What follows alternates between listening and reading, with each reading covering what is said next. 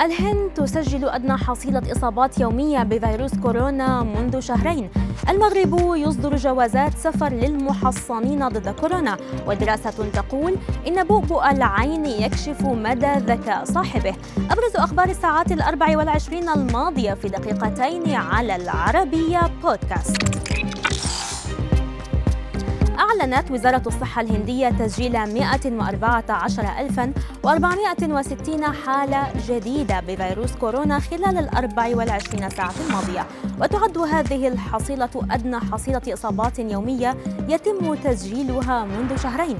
وبذلك يبلغ إجمالي حالات الإصابة 28 مليون و809 آلاف و339 حالة.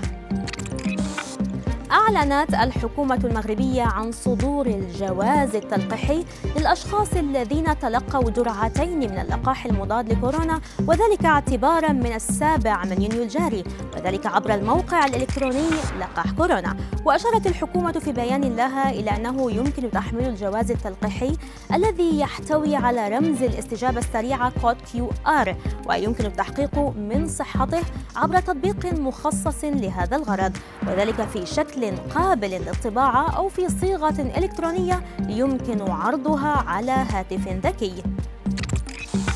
وثق باحثون في جنوب أفريقيا حالة نادرة لامرأة مريضة بفيروس نقص المناعة البشرية وفي ذات الوقت أصيبت بفيروس كورونا المستجد منذ شهور وشهد جسدها تحول الفيروس بداخلها 32 مره وذلك بحسب التغيرات الجينية.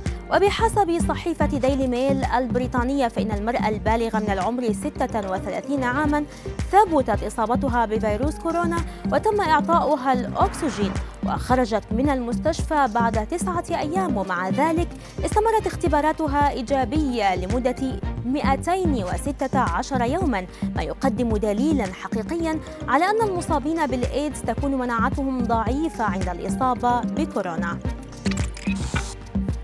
كشفت دراسة جديدة أن الأشخاص الذين لديهم حدقة عين أكبر هم الأكثر ذكاء من أولئك الذين لديهم حدقات أصغر.